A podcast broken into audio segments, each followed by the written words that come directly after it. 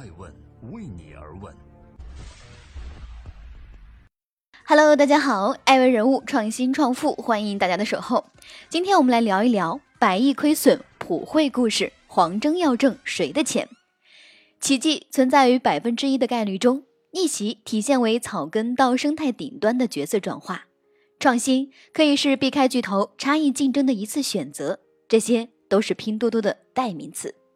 消费降级，打着性价比的口号引导消费降维；欺诈，用山寨和假货膨胀了大众的虚荣之心。这些也是拼多多绕不过去的话题。二零一五年九月的拼多多刚刚上线，用一个低价拼团的新鲜模式，意外的调动了另一群消费者的热情。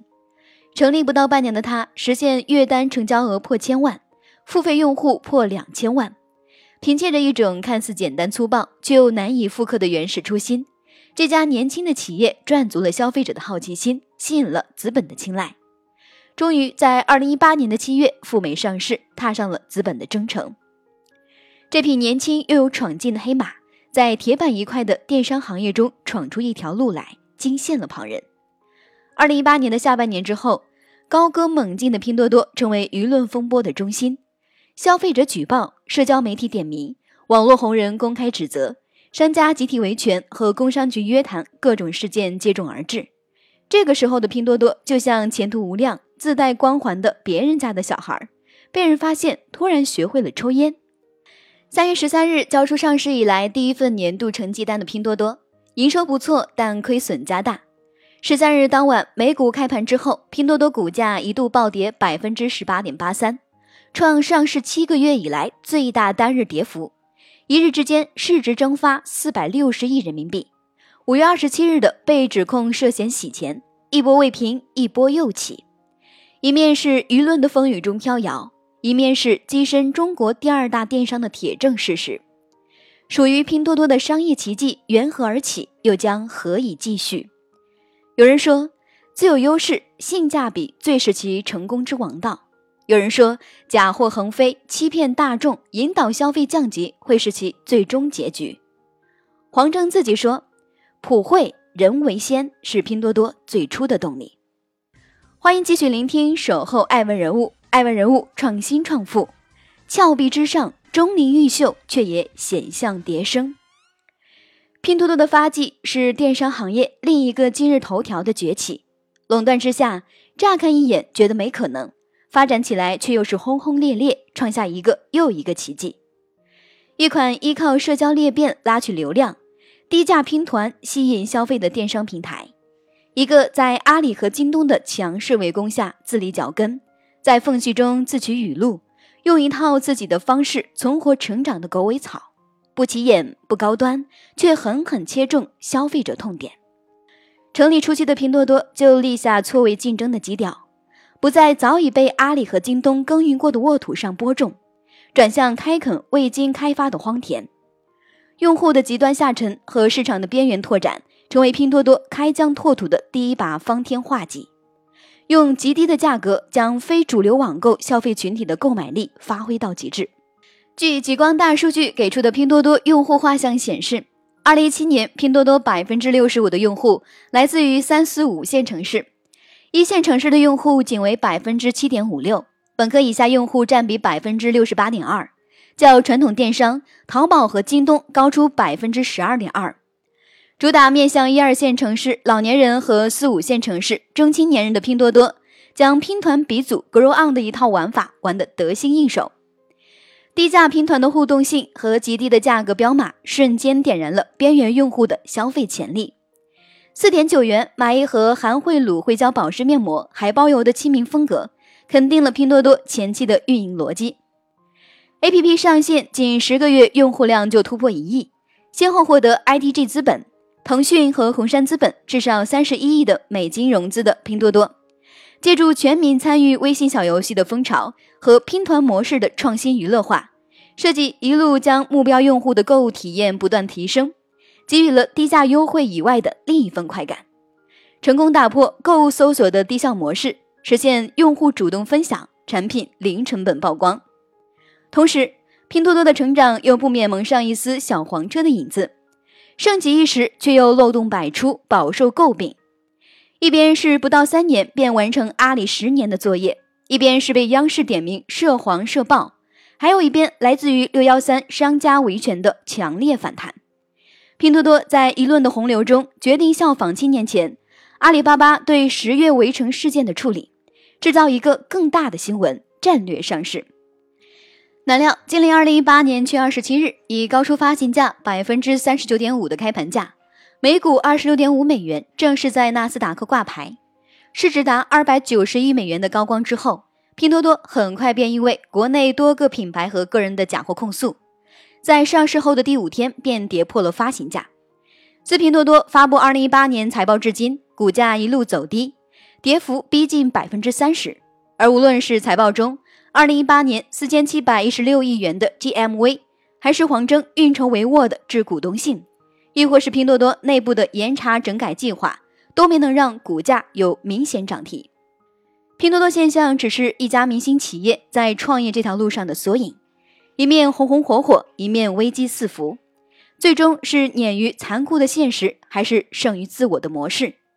企业壁垒和核心竞争才是解读其最终归宿的关键信息。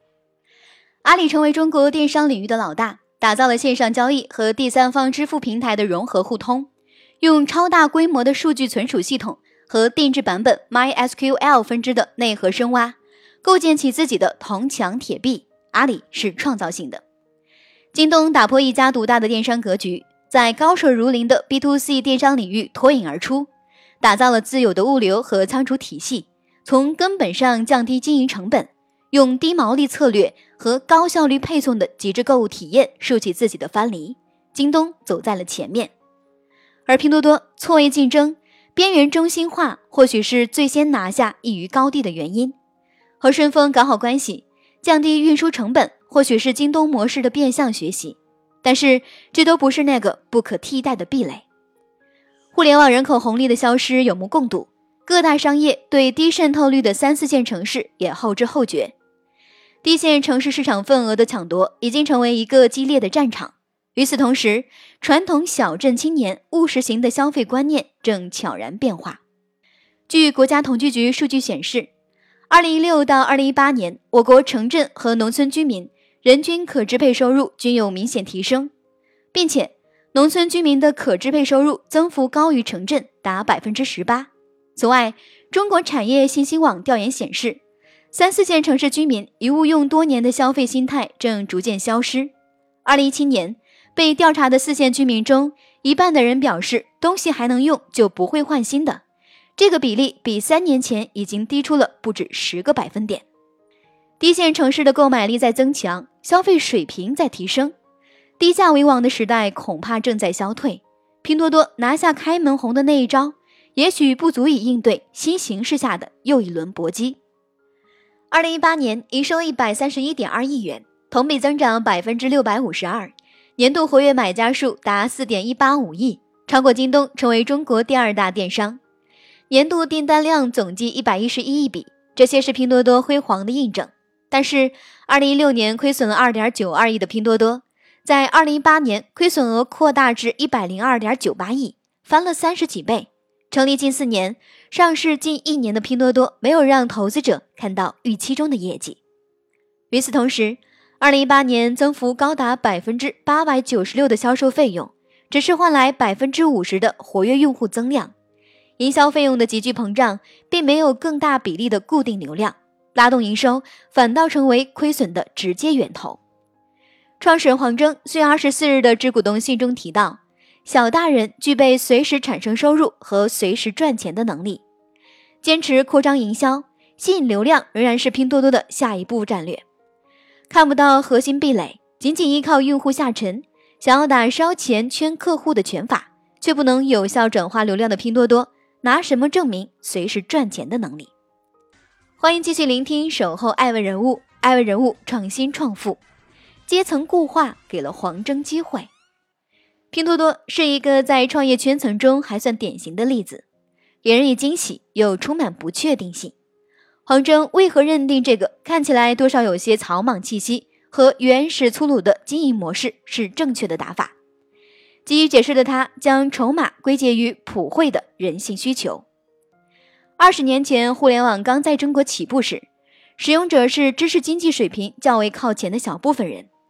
二十年后，拼多多出现时，无论是乡村还是城市，教授还是农民，移动互联网已经平等的进入到了普通人的生活中。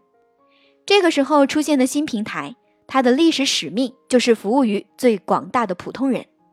在黄峥看来，当中国的一二线城市居民追求网购正品的时候，当阿里、京东在布局多品类产品，在打造品牌效应的时候，还有很大一部分人，他们更需要的是一个可以接受的价格以及能够使用的价值。普惠确实是人性的共同需求，生活富足的人们仍然会在意质和价的平衡。提供一个质优价廉的购物平台，当然能够填补当下电商的留白。但是，质优价廉的前提是能够高效率降低成本，有底气提供高质低价的产品。在拼多多身上，暂时还没有看到降低成本的内在逻辑，更没有烧钱变现的方案体现。更何况，拼多多自身并没有在物美价廉上给予公众太多信任，消费者接二连三的假货举报，平台页面有意无意的仿货推荐。甚至是某些商家涉嫌色情诱导的产品广告，都让这个打着普惠旗帜的电商平台背离自己提出的理念。黄峥曾说过，拼多多要面临的本质问题是，广大的人群中对白牌是有需求的。这或许有些道理，但这样的需求不该成为拼多多平台假冒侵权盛行的合理理由。这是他对低收入者消费水平的一种界定。也是对阶层固化的一种商业认知，价格低廉是实现普惠的手段方式，是也不是。对于拼多多而言，它更多还是要撕开市场的一把利剑，和商业价值之间会不会有一座桥梁？会，但还不是目前的拼多多。在固化的阶层中发现商机，以普惠的名义做生意，黄峥同时走在两条路上，不盈利，这两条路就没有交汇的可能。在奔向盈利的路上，也别忘记诚信是一家企业生存的永恒动力。大众愿意相信，选择用户下沉只是商业切入的口子，低价拼团只是实现利润的手段。但请不要利用信息的不对称欺诈相信你的用户。爱问是我们看商业世界最真实的眼睛，记录时代人物，传播创新精神，探索创富法则。